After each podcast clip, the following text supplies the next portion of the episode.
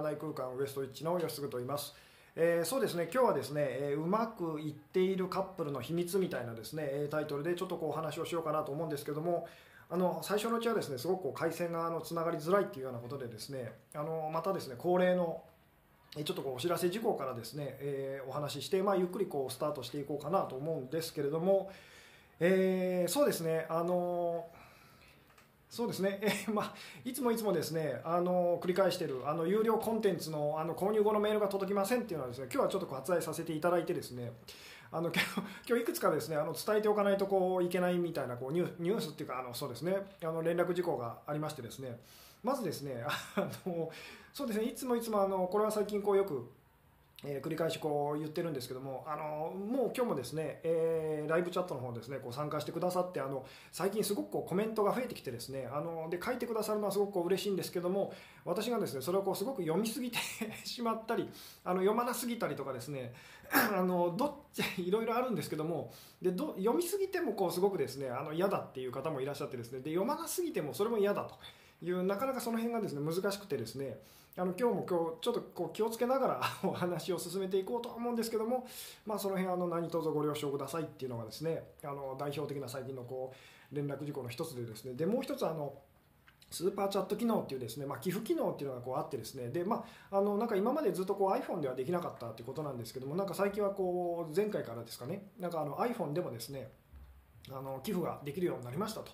であのこの寄付機能スーパーチャット機能っていうのをこう使っていただくとですね一時的にこうコメントをですねあの目立たせることができますと。ただですね あのだからといってその機能を使ってくださるまあすごく私は嬉しいんですけれどもあのその機能を使ってくださったからといってですね必ず私があのそのコメントをですね毎回あの必ず扱えるかっていうとそういうことでもないのであのその辺はですねご了承くださいっていうのがですね、まあ、いつもこう繰り返している、えー最近そうですね連絡事項のもう一つでですね。であのもう一つですねあの最近ですねこうライ ライブ配信後のその録画のですね動画がもうなんでしょうね理由もなくよくわからないんですけどもこう YouTube の側でですね、えーこう削除されてしまうってことがですね、まあ、3回4回ですかね4回 3回か4回ぐらいですねちょっとこうあってですねですごく私もこう困っててですねどうしようと。えーでその度にですね、あのなんでしょうこう動画、まあ、だったりあの音声で、えーダウンロードしてますとなのでファイルよかったらあの使ってくださいっていうふうにですねあの視聴してらっしゃる方からですねあの、えーまあ、言ってみたらこうデータをもらってこう再アップロードみたいな形でですね、えやってたりとかするんですけどもさすがにそれもちょっとねですね大変で、えーでまあ、あのなんでしょうブログの方でちょっとこう告知っていうかしたりもしたんですけどもあのヒマラヤっていうですねあのアプリがですね、え音声プラットフォームアプリっていうのがあってですねあの今までのこう動画のですね今ライブの動画もそうですしその前に撮ってたあのなんでしょうね録画の、え動画もなんですけども、えーなんでしょうこうバックナンバーをですね音声でこう聞けるようにっていうふうにですねあの最近したのでで、まあ、多分今見てらっしゃるこうライブのですね、はいえーなんでしょうこう YouTube のこう下の方のあの詳細詳細みたいなところにですねあのそのヒマラヤっていうところ ヒマラヤのあのヒマラヤアプリのですね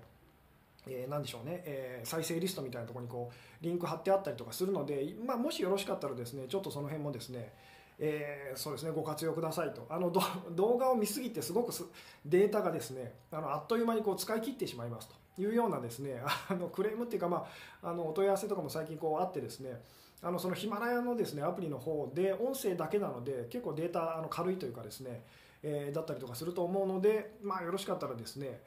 あのそうですねそちらもですねご活用くださいませっていうことでですねそろそろですね回線もあの安定してきたかなっていうのをこう信じてですねえー本題に入っていこうかなと思う感じなんですけれども、えーはい、えー金曜日は早くお風呂に入ってスタンバイがこれになりましたと。ありがとうございますと、えーこんばんはお疲れ様ですと。はい、えーこんばんはと、えーこんばんは。今日のタイトルはなんかポジティブな感じしますねと。そう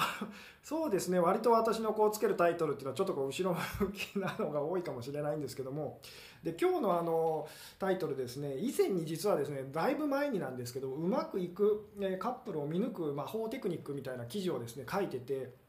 ブログの方でですね。でまあそちらの方を読んでくださった方は多分今日私がこう話そうとしてることってなんとなくこう分かってくださるかもしれないんですけどもで一応あの前回からのですねお話の流れと、まあ、前回ですね好きな人にあなたの気持ちをこうが伝わらない本当の理由と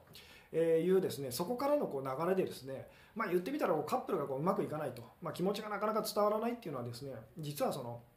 あなたがそのやってることとか、まあ、言ってるそのメッセージの内容とかそんなことは実はどうでもよくてあの、まあ、波長と気が合わないんですよと。あの気が合ってる状態でコミュニケーションを取るとつまりうまくいくんですっていうようなあまあ、気が合う、まあ、気が合うあと何でしょう波長が合うとかですね、まあ、あの周波数が合うとかあの馬が合うとかいろんな言い方はできるかと思うんですけども、えー、で今日のお話もですね、まあ、そこに関わってくる、えー、お話だったりとかするんですけれども、えー、はいこんばんは。今日は夜勤やりながら視聴しますと、えありがとうございますと、えこんばんは。今日も楽しみですと、えはいえー、うん。なるほど、え足の切断ほぼほぼ回避しましたと。しかし去年え4月10日の誕生日は病気発覚で通院で今年は事故で入院と、まあ、そのおかげで大好きな先生と知り合えたのですがえ今回のお題も彼氏ではなく片思いが実る実らないお話としても当てはまりますかと。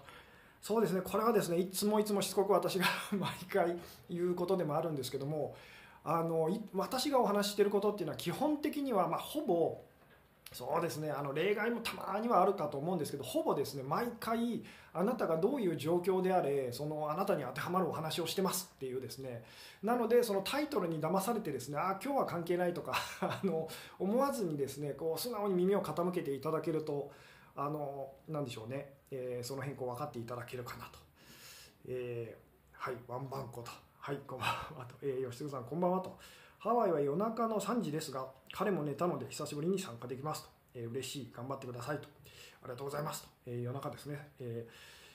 ー、ライブ配信開始から1年以上経過しましたねと。あそうですね、多分そろそろですね、あのもうライブ配信続けてですね、なんか週1ペースで、まあ、ほぼ週1ペースで続けて、まあ、今、1年ぐらいこう経ったんですかね。えー、あ今日は本当にありがとうございましたと。えー、いえいえ、こちらこそですと。えー、前回のライブの次の日早速彼からちゃんと連絡が来ましたと。相手の気持ちは私の深いところの気持ちすごいと。あいいですね。この辺のお話をですね今日もですね引き続きしつこくですねあのそうですね、えー、お話ししていきたいんですけどもヒマラヤで聞けるとはと。嬉しいですと。そうですね結構ですねあのヒマラヤっていうアプリがですねあの倍速で聞けたりとかですねあとなんでしょうね、こうスリープタイマーみたいなのがあったりとかですね割とあの便利だったりとかするのであと一番大きいのはですねあのバックグラウンドであのスマホでですね言ってみたらそのあの何でしょうねあのいろいろこう作業したりとかですねしててもあと画面オフでもですねあのちゃんとこうなんでしょう聞こえるっていうその辺すごくこう YouTube とはまあ違ってまたあの便利だったりするので、えー、よかったらですねあの使ってみてくださいと。さすがとリスクマネジメント、えー、バックナンバー再生ありがとうございますと。え音声ファイル助かります。ありがとうございますと。えー、いいやと。えこんばんは、吉純さんのおかげで大好きな彼と付き合うことができましたと、えとても幸せなはずなのに付き合う前より苦しくなりました。なぜでしょうかとご教授いただきたいですと。えー、これはですね、あのこれはこの辺は難しいお話なのでいずれまたっていう感じなんですけれども、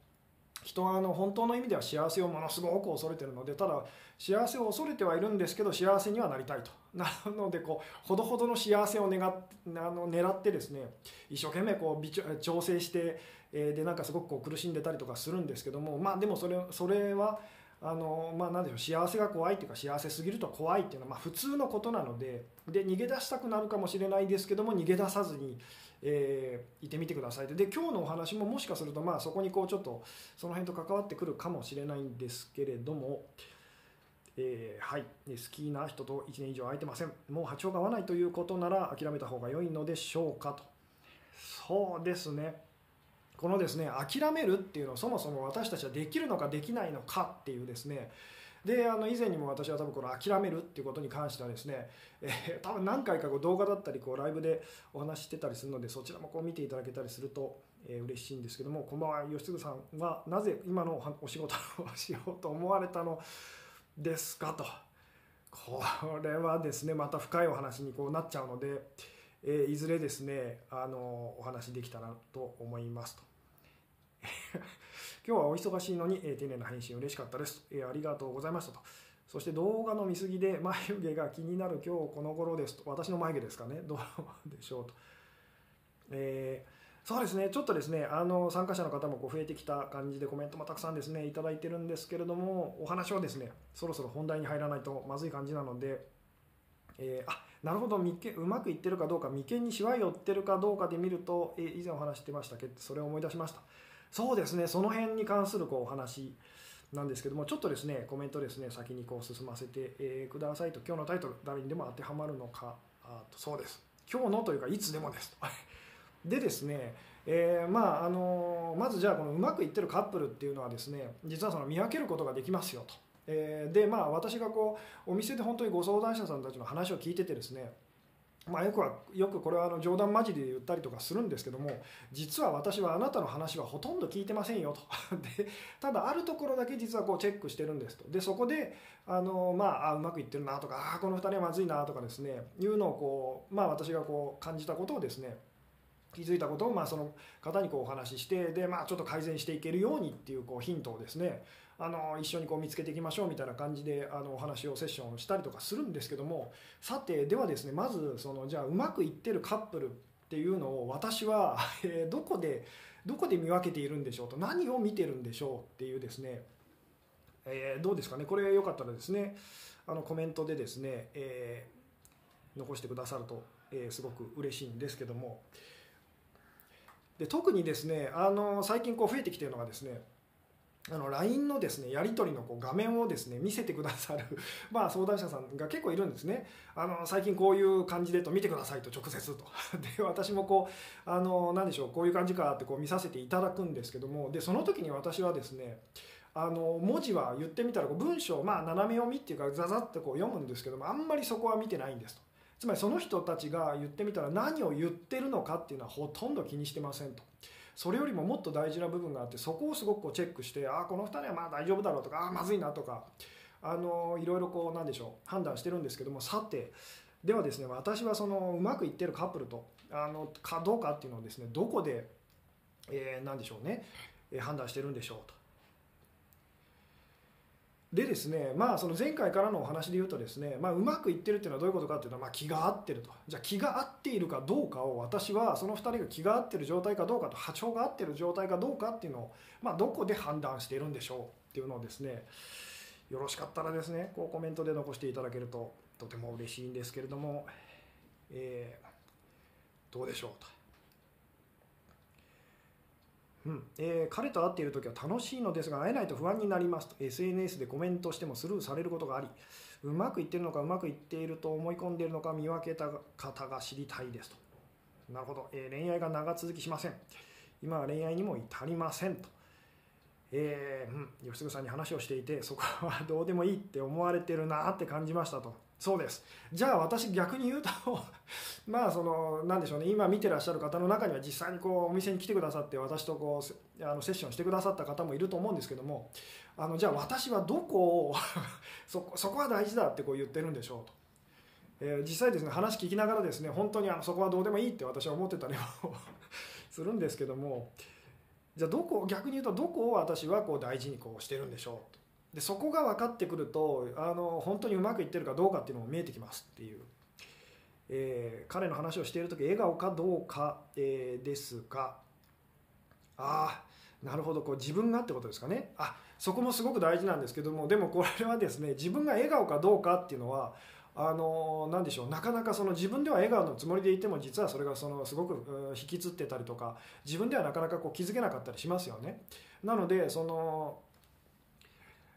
で私がその相談者さんのこう 何でしょうお話ししてて、えー、その方がまあ言ってみたら笑顔笑顔かどうか、まあ、言ってみたらすごい沈んだ感じで泣いてたりとかしてもあの何でしょうそこもあんまり私は気にしてません。笑ってるか泣いてるかとか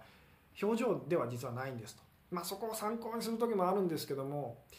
えー、あんまりそこではないかもしれませんねっていう、えー、彼の話をした時に幸せそうか辛そうか、えー、どうかと。あ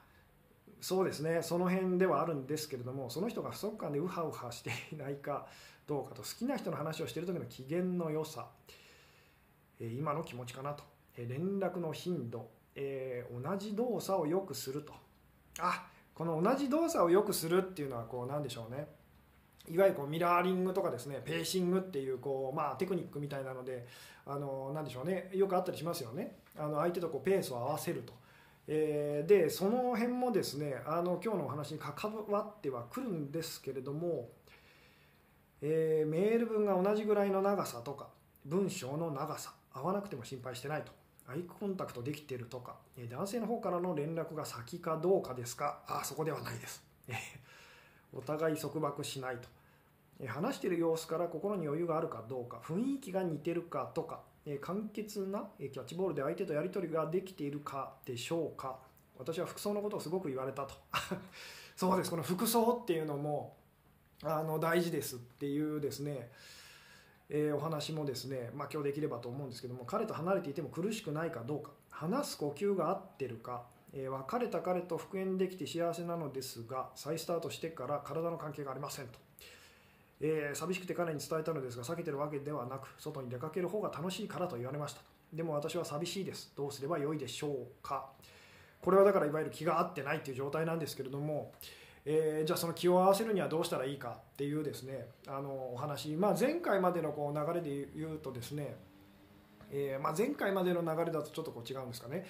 えまあ、私たちってですねこうなんでしょう、え自分あの自分と相手がこう違うって感じると、まあ、つまり波長が違うとあの気が合わないと。であの私とあなた同じですねって感じると気がすごくこう気が合ってるんですね。なのであのまあこうすごくざっくり言ってしまうと相手と本当気が合わない時っていうのは、まあ、うまくいかない時っていうのは相手がやってることを真似たら実はちょっと波長が合い始めるんですよっていう、まあ、お話をしたりとかするんですけども、えー、なので例えば相手がすごくこうなんでしょう、えー、まああの外に出かける方が楽しいと。え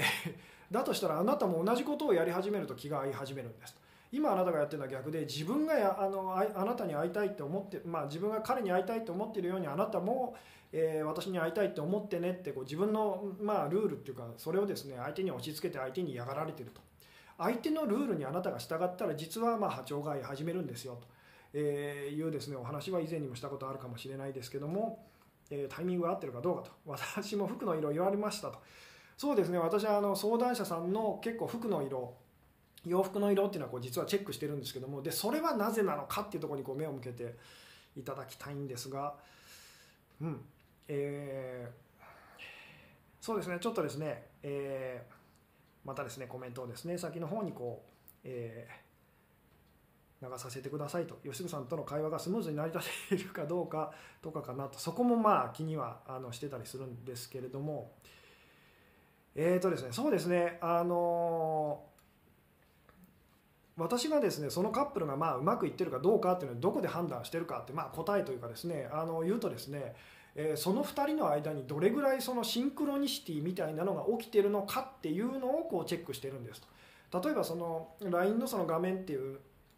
LINE のやり取りってことで言うとですね、まあ、言ってみたらその何でしょうこうざーっと例えばその LINE の、え履歴みたいなこう流してみた時に2人のそのやり取りのですね、まあ、言ってみたら何でしょう分量とか、まあ、スタンプのその押されるその感じとかリズムそうリズムって言ったらいいんですかね。それがこう言ってみたら似てるかどうかみたいなのをすごくこうチェックしているんですよっていうですね、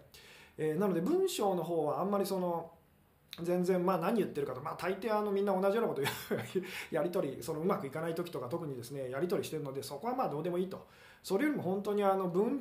文章の本当量とかですねつまり例えばすごい女性の方はもうすごい長文で長く 文章を送ってるのに男性の方はもうなんか一文だけだとこれはもう全然気が合ってないと。これは文章の量が、まあ、言ってる内容はそのいるあのお互い違ったとしてもこう文章の量がなんかこう同じでとかですね。あとこうスタンプのこう押される感じが同じでとかっていう本当キャッチボールと同じでこうすごくリズムがですねあの何でしょうね。あのすごくこういい感じのお二人っていうのはああなんか気が合ってるんだなとまあこの二人は大丈夫だろうっていうふうにですねあの何でしょうね判断したりするんですね。であとはこう相談者さんの実際お話を聞いててですね本当そのお二人の間にどれぐらいそのシンクロニシティが起きてるのかと。つまりなんだかんだ言っててもこう 連絡取り合えてたりとかなんだかんだその揉めてても別れる別れるって言いながら会ってると。いうつまり実際にその何でしょうその人たちが何をやってるのかっていうですねあのまあ、その人たちが何を言ってるのかとかどう考えてどう思ってるのかっていうのは私はそこはほとんど無視するんですね。つまりお互いに好きだ好きだって言いながら会えない2人っていうのはああ気が合ってないんだなと、えー、本当は会いたくないんだなっていうふうにまあ判断して。で逆にですねそのもう会いたくないよと別れるとあ嫌いだと お前なんか最低だみたいなことを言い合っててもですねなんだかんだ言ってその何でしょうこうくっついては離れたりくっついては離れたりっていうのを繰り返してる2人がいたらですねああこの2人なんだかんだ言ってその気が合ってるんだなと。つまり私がこうなんでしょう見てるところっていうのはあの意識的にその人たちがあの何をしてるかってことではなくてその無意識的にその2人がどういうその何でしょ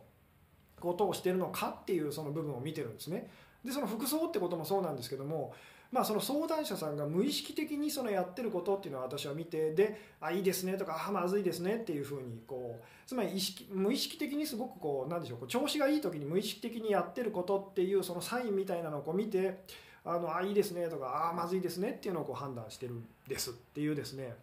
これがまあ答えというかですね、えー、だったりとかするんですけれども、えー、そうですね。あのうん、どうでしょうと。相手の波長に合わせるということは自分が我慢するということでしょうか。あここです。あのさっき私が言ったこうじゃあ相手がや何でしょう。相手と自分のこう波長が違いますと。えー、でまず相手のやってることをやってみましょうと。でその形で合わせるのではなくてそれをやってみた時にあの何でしょうね。我慢しててはダメですと。これを自分もその何でしょう、えー、楽しいっていうふうに感じ始めると気持ちがこう合い始めるんですと。えー、でですねこの辺のお話はですねあの何でしょう、えー、もっと詳しくできればと思うんですけれども、えー、ここからですね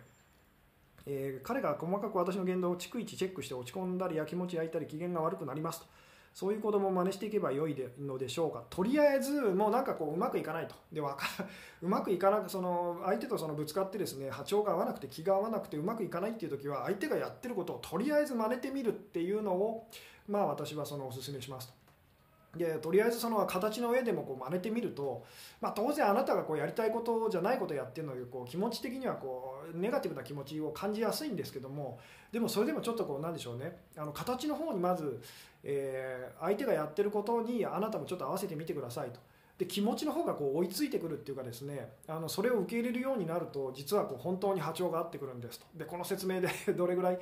あの分かっていただけるかちょっとこう今自信はないんですけども。えー、うんなるほどですねと知らず知らずやってましたと、えー、今そうですねさっきのその LINE の話で言うと本当にですね最近のそのお相手とのこうやり取りのこう履歴っていうのをこうずらずらってこうなんとなくこう流して見てみるとですねでその分量っていうかこうなんでしょうねお互いに本当にこう気が合ってる時って同じぐらいのその分量だったりとかスタンプのこう頻度とかでですねでしかも似たようなスタンプこうお互い使ってたりとかっていうのを、まあ、自然とやっぱみんなやってるのでその辺をこうチェックしてみるとああ今うまくいってるなとかああ今うまくいってないなとかっていうのはちょっとまあ見えてきますよっていう。えー、今好きな人がいて片思いですがと、えー、もし今付き合えたとしても絶対うまくいかない気がしてますと、えー、趣味は合うんですがなんか緊張してしまいますと、えまあそうですね。その場合こう男性女性としてはこうちょっと気が合わない状態っていうですね。でも趣味は合うっていうことなのであの何でしょう。まあ勇気を出してもっとこう、え近づいてみたらいいかもしれないですねっていう。えーうん、LINE の分量とかペースは合わせるようにしてましたと。自然にじゃないけど意味あるかなと。そうですね。さっきも言ったんですけどこう意識的にやってることって実はほとんど意味がないんですね。で無意識的に私たちがやってることっていうのが実は本当に力を持ってるのでただしまずその意識的に変えてみるっていうのをちょっとやってみるだけでもこう違いますと、えー、なのでこう分量なあもう全然違うなと。すごいこっちが長文で向こうが短い文章だけしか送ってこないっていう時はちょっとあなたもですねじゃあ短い文章だけでこうちょっとこう送ってみようと。その文章の内容よりもその分量 文字数でちょっとこうなんでしょう、えー、っていうのをこう合わせてみるとですね最初もうこっちは言ってみたらちょっと無理してる状態が苦しいんですけどもそれでもこう相手に合わせて言ってみたらこれはあのダンスみたいなもので言うとですね一生懸命こう相手にこうついていってるような状態でで最初は自分のペースじゃないので苦しかったりあ早すぎるとかあちょっと遅すぎるとか苦しかったりするんですけども本当にこうちゃんと合わせていったらそれがこう心地よくなってきてでその時にあなたたちはまあ気が合ってますよっていうふうになるんですけれども、えー、相手が勉強忙しくて構ってくれない時は自分も勉強すればよいということですかと。そうですね。まあとりあえずそんなふうに思ってみると、えー良かったりしますよっていう。まあ、実際その形の方をこう、まあ、合わせるっていうよりは本当にあのそれをやっている時の気持ちっていうのを合わせると、えー、そっちがこう合ってくるとすごくこうなんでしょう、えー、気が合うねっていうふうにこうなるんですっていう、えー、それは意識的に合わせていくのも良いですかと、まあ、さっきも言ったんですけどまずはそのあなんかずれてるなと。私たち今気が合わないって感じたらまずは意識的にちょっとこう合わせていくようにしましょうと。えー、でですねあの、まあ、言ってみたらですねこれはあの男女関係、え恋愛だけではないんですけどもでこれ前回多分私がこう何回もこう言ってることだと思うんですけども起きてることが正しくてあなたがこうだと思ってることが間違ってますよみたいな。まあ言ってみたらその潜在意識潜在意識ってお話で言うとあなたがこうだとこうなってくれたらいいなとかっていうのがまあ言ってみたらその潜在意識であなたが考えていることでですあの実際に起きてることっていうのがこれが潜在意識であなたがまあ信じてたこととか、え、なんですよと。なのでこの実際に起きてることの方に従ってみ、えー、てくださいと。でこれがなかなか難しいんですけど、ね、例えば言ってみたらそのあなた,、まあ、あなたは例えばその好きな彼がいてその彼と会いたいと思ってますとでもところが全然向こうは会う気がないようにない感じですとっていう場合はその彼は今そのあなたに会いたくないと。ていうことは実はあなたもまあ何度も言いますけど本心では今の彼とは本当は会いたくないっていう状態ですと、えー、なので会わないようにしてみてくださいとでその時に当然実際に起きてることとそのあなたが会いたいっていう気持ちがこうぶつかってですね、まあ喧嘩になってというかそこでまあ言ってみたらあの現実に起きてることとあなたがこうであったらいいのにっていうことがですねあの食い違った時にその感情っていうのはまあ起きますと。でここで言ってみたらそのそこでこう起きてくる感情っていうのは、まあ、いつものあのしつこい私の言い方で言うと、まあ、感情のお掃除っていうか感情を感じきりましょうってことをやっていくとあのそれでいいんだってこうなっていくんですね。えーまずですね、まあ、みんなこう逆のことをやるんですね、えー、自分のその考えの方をなんとかその押し通そうとで自分の言ってみたら本当に信じてることとか実際に起きてることとこう食い違ってですね苦しい思いをすると。でも本当は逆であのあなたが何を望んでるんですよ。そしてどんな辛い大変なことが起きてるんですよ。起きてることが実はそのまあ正しいというか力があると。こっちにはかなわないってことをまず認めてくださいと。あなたが会いたいと思うが思うまいが あの会えない時は会えないんですと。そして会えないってことを素直にまあ受け入れるっていうか認めるっていうかですね。っていうことをどんどんやっていくと実はこう波長が合い始めるんですよってお話なんですけどどうですかね。こうまあ人間関係でいうとですね離れていく人まあそのあなたが好きであれ離れていくその人が離れていくのであればあなたも離れましょうと。であなたが嫌いなのであれ、まあ、その近づいてくる人がいたらあなたも勇気を出して近づいていきましょうっていうただこれだけをまあそのやってみてくださいと。で当然そこに私たちのこう好き嫌いっていうのは関わってくるのであの苦しいと、えー、辛いっていうようなですね気持ちがこう感情がこう湧き上がってくるんですけどもその感情を素直に素直に言ってみたらこう感じていくとあこれでいいんだってだんだんなってきますと。でこれでいいんだって感じてくるとですねあのなぜかあのあなたが好きだった人との距離っていうのまたこう近づいてきますと、まあ、なぜかっていうかここにもちゃんと理由はあるんですけども、えー、ちょっとですねだだっとお話ししちゃいましたけども、えー、どうでしょうと、えー、うん。相談なのですが、えー、私と彼は4月から仕事が始まりました。そして休みが合わず、私から休みの日を開示しても彼は言ってくれません。これはもう会いたくないということでしょうかと。そうだと思ってみるとすごくいいです。今の私のお話からですね。つまり彼もあなたも実は今会いたくないと。まあ実際その、あの、なでしょうね、環境変わってですね、あの、いろいろと多分大変だと思うので、無理して全然今会わなくていいんですと。あの本当起きてることが、えー、まあ人間関係で言うなら恋愛で言うならば相手の態度があなたの本心でもあるんですっていうこれを ここでさえ本当に分かってくれたらですねあの本当に人間関係だったり恋愛っていうのはこう変わってくるんですけどもでも実際にはあなたは相手の態度や起きてることを無視してこうこうじゃないといけないのよってこっちをあのすごくなんでしょう固く持ち続けてずっと辛い思いをしてるっていうのがまあほとんどの人だったりするんですけどもこれを勇気を出してその逆にしてみましょうと。あなたの気持ちがどうであれ離れていく人 のことは追いかけずにあなたも離れてくださいと。であなたの気持ちがどうであれ近づいてくる人がいたらあなたも勇気を出して近づいてみてくださいっていうですね。でそこでもちろんその自分のそのこうでなきゃって考えとは食い違うのでものすごく気持ち的にはこうわーっと、まあ、大体あの悲しい気持ちとかあの辛い気持ちとかっていうネガティブな気持ちをいっぱい感じるんですけどもそれをちゃんと感じきったらあこれでいいんだってなりますと。えーどうでしょうでそのこれでいいんだってなった時のあなたまあ私がしつこくこうずっと今まで言ってきた言葉で言うと、まあ、心に余裕がある状態とかこう自由を感じてる状態とか、えまあ、自分に魅力を感じてる状態とかですねえー、まあ、他にもいろいろですけれどもつまりあなたがすごくこう本来の自分を取り戻したらなぜなぜかというかそのそんなあなたには、え相手もですね魅力を感じてくれてこう近づいてきてくれるんですよっていうですね、えー、吉次さんの昔の記事を読んで以来ミラーリングすることを心がけたらなんだかんだ続いていますと。二股されてましたけどと。でも彼からの反応が明らかに違います。私の執着がなくなってきたからでしょうかと。そうですね。本当に本当はその無意識的に合わせてくあ合っているっていうことが大事なんですけどもまずは意識的にってやってみるとまあその無意識的に本当にこうだんだん波長が合ってくるってこともですねあの起きてきますよっていう。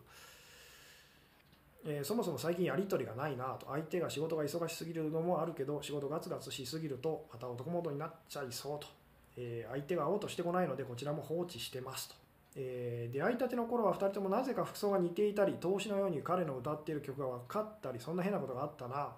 波長が合ってたからなのかなってその通りです。その頃の自分その頃のご自分のその何でしょう、え、心の状態というかそれをものすごくあの覚えておいてくださいというか大事にしてくださいと。本当にこれはみんなあの経験してることなので本当にあの何でしょうね。別にその意識的に2人がその例えばデートの時にですね意識的にえー、服装を合わせようと別にペアルックにしようとしてるわけじゃないのにこうデートの時に私もよくあるんですけども あの気が付いたらペアルックみたいになってたと。えー、で恥ずかしいみたいなですね。でうちの これまあ以前にブログにも書いたんですけども家族旅行に行った時にですねあのまあ何でしょうね、えー、家族旅行行ってまあ写真撮りましたと。家族家族でこう写真を撮ってですねでうちに帰ってきてからそのまあ写真現像してですね見てみた時にですねうちの母親と私の 格好がですねもう本当にもろかぶりっていうかペアルックみたいになってたんですね。でこれ面白いのはですね私もそのまあ母親もですけどその家族旅行行ってた時は全く2人とも気づいてなかったと。その写真を見てびっくりしてうわーそっくりっていうですね恥ずかしい思い出があるんですけどもつまり本当に気づかずにそのなんとなくこう気が合ってる波長が合ってるとそういうサインにもっと目を向けるようにこうしてみてくださいっていうですね、えー、うんあちょっとですね鼻をかませてくださいと。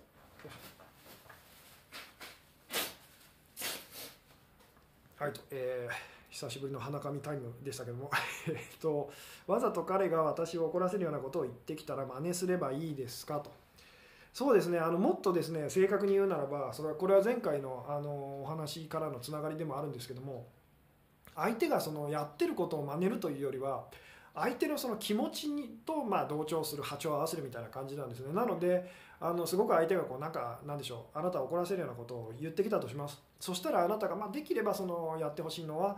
えどんな気持ちで、まあ、感情ですね。どんなそのことを感じながら彼はそれを言ってるんだろうっていうところにちょっと目を向けてみてくださいと。でそれがあなたがあこういう気持ちなのかなって感じられたらですね急にあのなんかこう、えー、2人の気持ちがこう始めるみたいなことがですね起きますよと。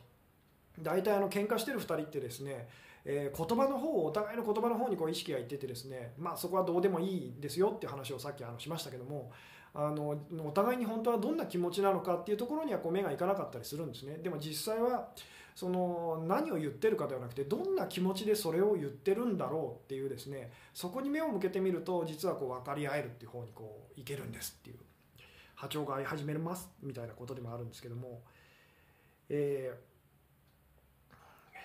彼が忙しくて会えてません。初めはそのうち会いに来るんだろうと楽観的にでしたがだんだん寂しくなってきました。放置を楽しめないよと。えー、いうのはあなたの中のこん本当は会いたいっていうですねその考えというかそれが強すぎるからですと。であの本当にその放置されてるとそれが楽しいと。つまり他にも楽しい人間関係だって楽しいことがあってってならないと彼とは波長があの合わないんですよっていう、えー、LINE よりも電話をくれる時はこちらからも LINE より電話をかけてみるもいいんですか？そうです。それをやってみるとすごくあのいいです。ともう本当に最初はゲームみたいに相手がやってまあこれはあの何でしょうね。その心理学のテクニックみたいなのでこうミラーリングとか、えー、ペーシングとかつまり相手に合わせて動きをこう合わせてみるみたいなですね。まずはそんなところからこうちょっとやってみるとですね。あので大事なのは何度も言いますけど形を合わせるっていうよりも形を合わせることでその相手の気持ちにこう合わせていくみたいな、えー、そこが大事ですよっていう。えー、自分自身が伝えたいのに伝えたら嫌われちゃうんじゃないかと思って伝えずに不満が溜まっていました。じゃあ不満をためないように彼に自分の思いを伝えていくことを恐れなければうまくいくようになっていくことはありますかと。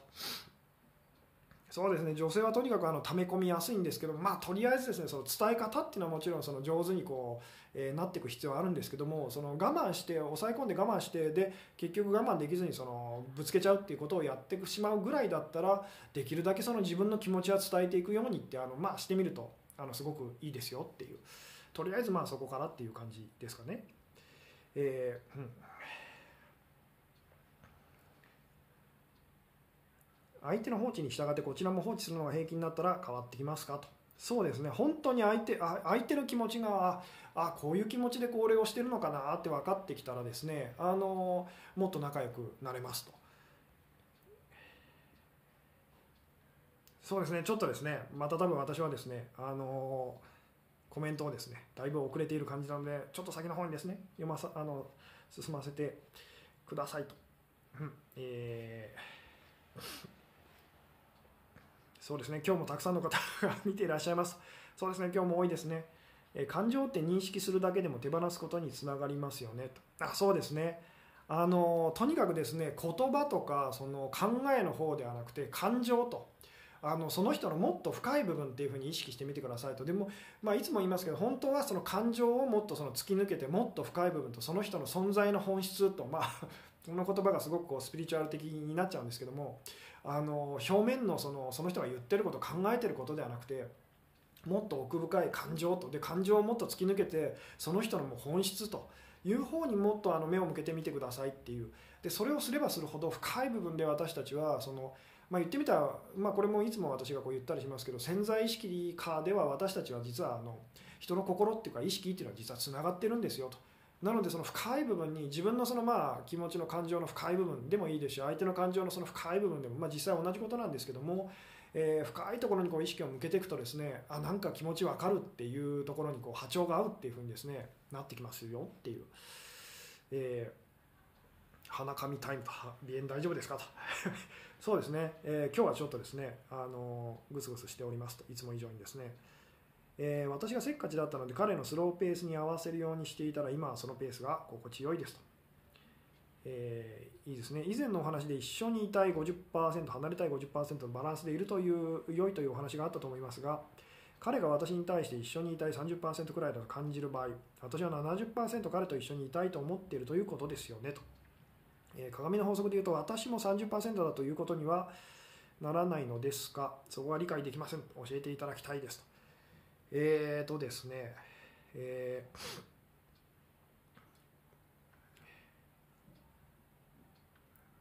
これはですね、えー、この鏡の法則っていうのはですね、説明 説明するとですね、あのー、なんでしょう、えー、ちょっと難しい 難しく、えー、なっちゃうので、まあ今日は今日はちょっとですね、あのー、そこに深入りできないような感じかもしれませんと、またそうですね、いずれっていう感じなんですけども、えー、あ片思いの彼に波長が合うって思ってもらうには彼の生活パターンや金銭感覚を真似するのは大事ですか？と。そうですね。あの大事なのは何度も何度も言いますけども形の上で相手のその真似をするっていうよりはそれを形の上でこう真似てみることであのその人のその感情の部分、えー、をこうなんでしょう、えー、なんでしょうね。そこをこう真似るっていうかその、えー、にあの似せていくというかですねっていうことがすごく大事です。例えばすごい悪い人。えまあよくドラマなんかでありますけどもなんか悪の組織に、ね麻薬組織にその潜入捜査官みたいな えー、FBI ですかね。あのなんか別の組織かな分かんないですけどその潜入捜査官みたいな人がですね潜入する時にあのその言ってみたら悪いことをすると。で言ってみたらその何でしょうね仲間だって認めてもらうと。でその本当に悪人の まあこれもその何でしょうえー、まあ、消防士の消防士の話かな。なんか消防士の話とかでもあの言ってみたら消防士の人が本当にこう炎とか、まあ、放火犯の人のこう気持ちをこう理解しようと、まあ、刑事もそうですね。警察あの警察の刑事の方もそうですけども犯人のその心理にどんどんどんどんその理解しよう理解しようとやってった結果自分がその犯罪者になっちゃったりとか放火魔になっちゃったりとかするっていうようなお話がよくあったりとかしますけどもであれはまあ確かにその行き過ぎというかですねあのネガティブな形でその気持ちが本当にあの分かっちゃうと波長が合っちゃうとそういうことになっちゃったりとかするんですけどもでも基本は本当そんな感じですと。理解したいと。あなたの気持ちを、まあ、もっと深く知りたいっていうですね。でまあこれは実はその実際その恋愛の初期っていうか最初の頃には私たちはみんな自然とやってるんですと。その理解したいと知りたいと。でこれあの以前にですねお話ししたあの一回消えてしまって今音声になっちゃった あのライブですね永遠に続くロマンスを手に入れる方法っていうですねそこでお話ししてることともつながるんですけどもじゃあそもそも私たちのその波長がずれちゃうのはなぜかと最初会ってたのにずれちゃうのはなぜかっていうとですねえ私たちは実は常に常にその何かあのある周波数 波長と言ってもいいですけどもあるものに気を合わせようと実はし続けてますと。でそのあるものっていうのは何かっていうと、まあ、ここではあの神様って言葉がまた出てきちゃうんですけども、まあ、幸せとか、えー、じゃあ本当の幸せっていうふうにこう今言いますけれどもじゃあ本当の幸せっていうものに波長周波数を合わせ続けていてでこう例えばこうラジオっていうかそのトランシーバーみたいなもので言うとですね無線みたいなもので言うとこれ一生懸命こう幸せの周波数っていうのはどこかにあるらしいと。で一生懸命こう合わせていてであのちょうどあなたと周波数がこうあってでそこでこう会話があの始まってっていうのとこう似ててですね。でも常に探し続けてるんですと。なのでその言ってみたらあなたも本当にあの幸せの幸せに波長を合わせよう合わせようと、えいうふうにし続けると彼とまたあの波長が合い始めるんです。なぜなら彼を含めてその全ての人は幸せってものにいつもいつも波長をこう合わせようとし続けているからです。っていうですね、えー、どうでしょうね。この辺のお話ですね。分かっていただけるとすごい嬉しいんですけども。ちょっとですねコメントをですね先の方にこう進ませて、えー、くださいと、えー、うん。はい、チャットだと読むのに時間取られて話が分散して知りたいことのつ、えー、が伝わらなくなってますと。前の方が良かったですって方もいらっしゃると思いますと。でこれは本当にあの私の話だけ聞きたいですっていうタイプの方とですねだからそのライブだとすごくあの話が分散して嫌ですっていう方もいらっしゃいますし逆にあのすごくこう双方向でやり取りをするのがすごく好きです。それが分かりやすいですって方もいてですねここもだからあの今ちょっとこうなんでしょう私の中では葛藤してたりとかするんですけれどもでもこれもいずれ私がお話できたらと思うんですけどもあの本当にまあこれもそうです。今日のお話で言うと私に本当に波長を合わせようとしてくれたらその辺気にならなくなります。だから私のお話を聞いていてものすごくこの人は話し下手だなって思う人もいますしものすごくこの人は話が上手だなって思ってくれるタイプの人も実は両方いてで私はその両方の人たちの気持ちがとってもよくわかるんですね。なんでかっていうと形の上で私のお話っていうのはすんごい下手だからです。いろんなとこに話が飛びますしあの何でしょうね。まあ、時々なんでしょう。咳き込んだりとか鼻かんだりとかいろいろとそのその辺あったりとかするの。は形の上で私のお話を聞いちゃうともう絶対にそのこの人話下手だなと。なんでもっと上手にしてくれないんだろうってなっちゃうんですけどもで逆に私の話してることすごく分かりやすいですとか上手ですって言ってくれる方もいるんですけどもその方たちはまあすごく私と気が合ってるというか波長が合ってると。その形っていうのを飛び越してその私が本当にお話ししてることにちゃんと意識を向けてくれてるっていうですねあのでこの辺のお話っていうのもまあまたいずれこう話せたらいいなって思うんですけども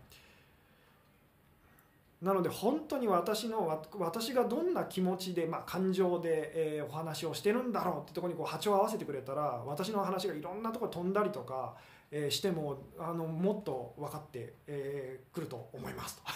なんかすごく傲慢な言い方に聞こえちゃうかもしれないんですけどもこの辺またいずれですね上手にあのお話できる機会があったらなと思うんですけどもえー、うん全然下手じゃないと思います ありがとうございます。えー、そうですね、ちょっとですね、えー、あ、うん、なるほど、似てない人とは出会うことすらできないって以前お話しされてましたけど、このチャットの人たちはみんな吉純さんに似てるのかなと。そうです。あのなのでここで今こう見てくださってるあと、まあ、特にこうチャットに参加してくださる方なんでかなりあのコアな コアな方なのでただしこうなんでしょうポジティブな意味でこう似てるって思ってくださる方もいれば多分ネガティブな意味で似てると 思ってくださる方もいるのでなので時々あの面白い顔ですねっていうのは必ず来る 変な顔ですねっていうの来るんですけども似た者同士ですっていうですね、えー、そうですねちょっとですねえー、先にこうまた進ませてくださいと、えー、うんあなるほど、えー、そうですね、えー、でですねあのまあこの周波数とか気を合わせるっていうですね、えー、であの本当に無意識的に私たちがやってるところにこう意識を向けましょうっていうのがですね、まあ、今日お話ししたかったことでもあるんですけども意識的に私たちがこう言ってることやってることの方ではなくてですね無意識的に私たちがこう、まあ、自分が無意識的にやってること相手が無意識的にやってることっていうそこに目を向けてみましょうと。でそこがものすごく言ってみたらあの今2人がこう言うなんでしょううまくいってるのかうまくいってあのうまくいってるのかいってないのかっていうのをこうちゃんとあのなんでしょうねえー、示してくれてますと。なので本当にあの相手が言ってることややってることではなくて無意識的にあの、まあ、あなたに対してどういう態度をとってるのかって言ってそこにできるだけこう目を向けられるようにしてみましょうと。でもしもこううまくいってないと感じるのであれば、え、相手がそのやってることこれはあの相手が無意識的にやってることにこっちもそのあの何でしょうねえー、合わせていきましょうっていうですね。でそれを合わせていくと当然あなたのその考えっていうかですねそれとは食い違うのですごくこう嫌な気持ちっていうかネガティブな気持ちっていうのを感じたりしますと。でも実際その感情をちゃんとこう感じていくことでですね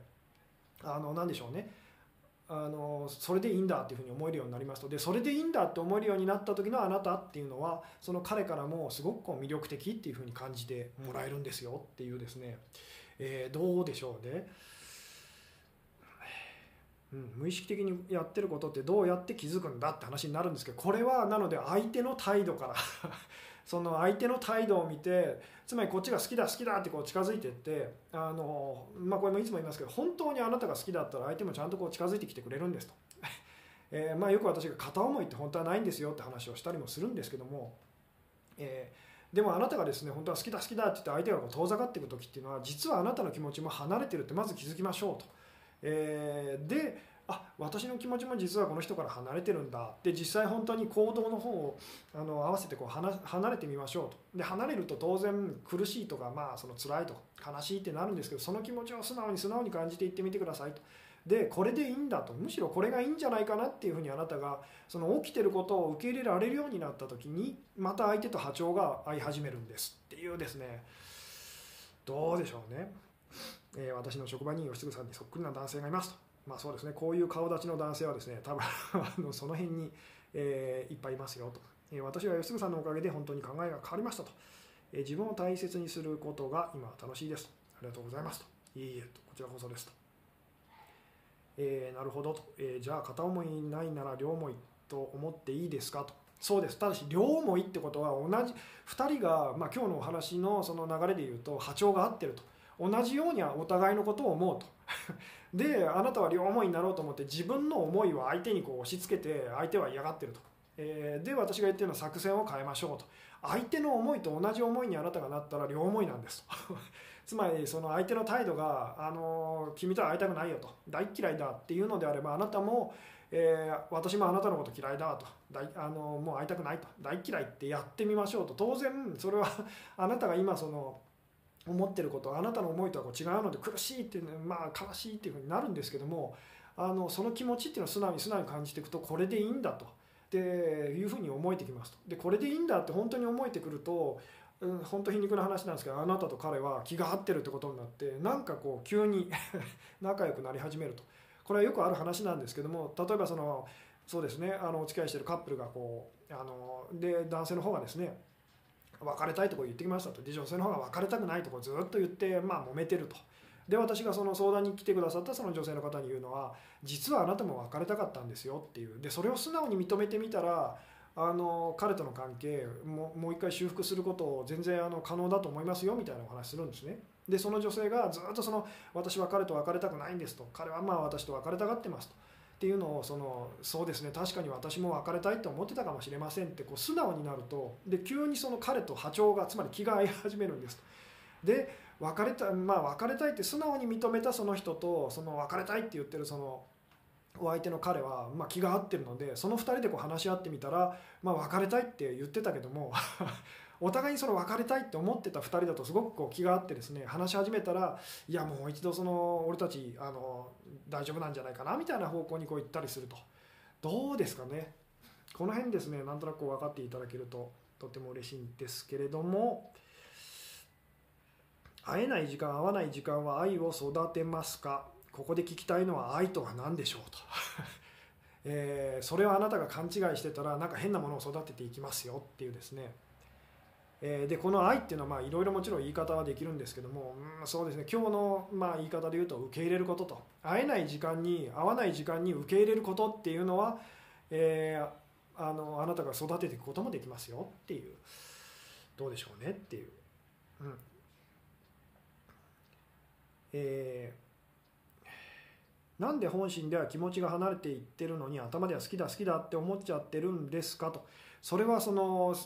何でしょうね。自分ではそのそれを認めたくないからなんですっていう。なので前回ぐらいのお話で言うとその自分の中の素直にまあ私がこうずっとお話ししてることっていうのをあのメッセージをですねすごいシンプルに言ってしまえばみんな素直に生きましょうっていう終わりってなってしまうんですけどもこの素直に生きるっていうのは本当に難しくてあの素直に生きるっていうのはどういうことかっていうと自分の中のその不都合なその、まあ、気持ち感情っていうのに、えー、から目をそらさないでくださいと。なぜならあなたからは見えなくてもあなたが気づかないそれを外側からはすごくよく見えちゃうんですよと。まあこれはその顔にその汚れがついてる時あなたは気づかなくても相手からはすごくこう見えちゃうんです。っていうのと同じですよっていうですね。なのでその私たちがこうやんなきゃいけないのはあの周りのその起きてることだったりとか周囲の人の反応、まあ、その好きな相手の反応ですね。そこから、まあ、自分は今本当は自分もそういう気持ちなんだっていうふうにですね。でそこに行動を合わせていくっていう。で当然それをやると何度も言いますけど気持ちの方はですねすごいこう悲しくなったり切なくなったりとかするんですけどもそれを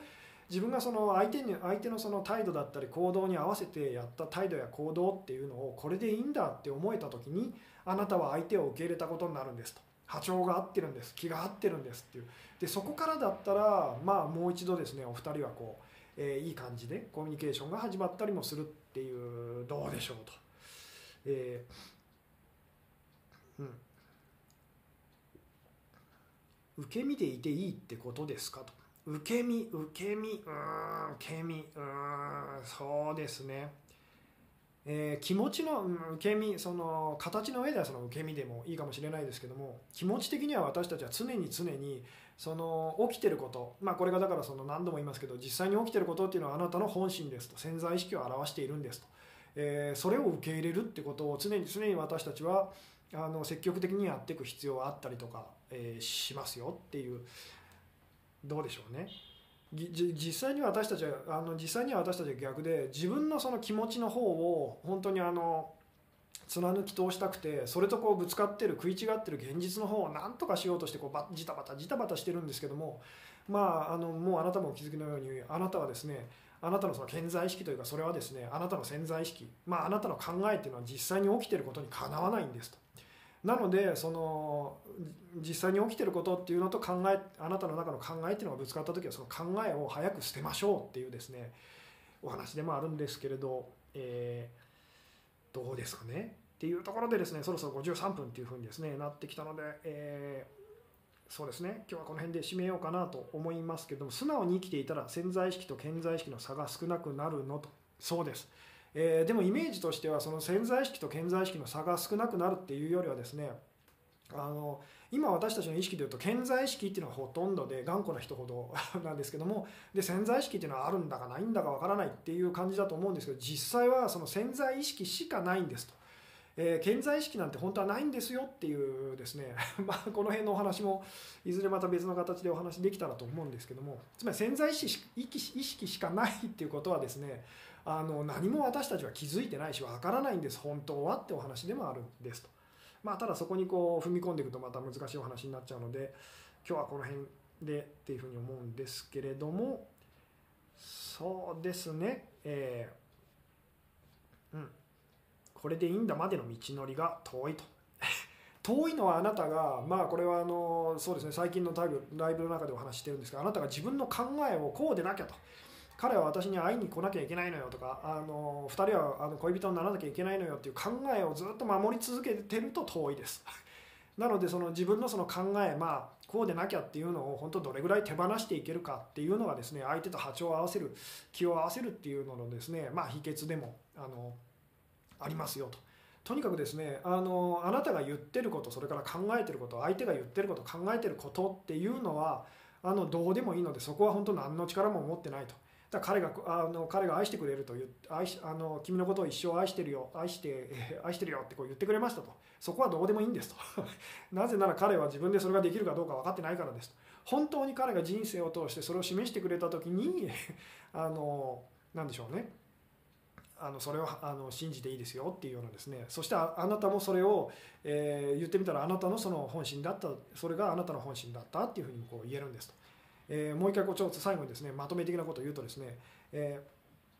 ー、あのそのあなたが考え、まあ、あなたのであれ彼のであれその考えとかその言ってることっていう、まあ、健在意識と分かってることと自分で分かってることの部分はあのもう無視してくださいと。どうでもいいんですと。それよりも実際にその人がそのどういう態度をとってるかとどういう行動をしたかっていうのをですねちゃんと見てくださいと。でそれがあなたの本心でもあるんですと。でこの本心に気づいてあのそのそこに行動を合わせていきましょうと。行動態度っていうのを合わせていきましょうと。でそれをやると当然あなたの中のその考えとは、えー、食い違っているのでものすごいこうなんでしょうネガティブな気持ちっていうのを感じますと。でもここで、まあ、しつこく私がこう言ってる感情のお掃除とか感情を感じきるっていうのをまあちゃんとやってみてくださいと。でこれでいいんだというふうに思えるようになったら彼と、えー、その人と気が波長がまた合い始めますよっていうですね、まあ、ぜひここをですね覚えておいてみてくださいと。いうところでですね今日はこの辺でですねお話を終わろうかなと、えー、思いますと。えー、うんそうですね、まあ、しつこいぐらいです最後にもう一回言っておくとですね起きてることが言ってみたら実際に起きてること相手のまあ態度行動っていうのはですねえー、あなたのまあ本心、まあ、潜在意識、えー、って言ってもいいですと。えー、であなたが考えてることや言ってることとかですねもうこっちはですね、まあ、で相手が言ってること考えてることもですけどこっちはですね本当にあの何の意味もないと。いつも今あなたのその人生観というかですねそれ世界観とはまあ真逆ですけどもっていうのをですね本当にちょっとでもそういうふうに思えるようになったらあのもっといろんなことこううまくいくようになりますよっていうですね起きてることが正しくてあなたの考えていることが間違ってるんですっていうまあちょっと厳しい言い方をですね前回もしましたけども。えー、もう起きてることが本当に実際に起きてることが本当にあなたが信じてることと。そっちが力があって今あなたがこうだったらいいのにって考えてることは、まあ、実際には何の力もないんですよってまずは思ってみてくださいっていうところでですねそろそろ今日はお話を終わろうかなと思いますと。はい、えー、最後までご視聴いただきありがとうございましたと。はいおやすみなさい。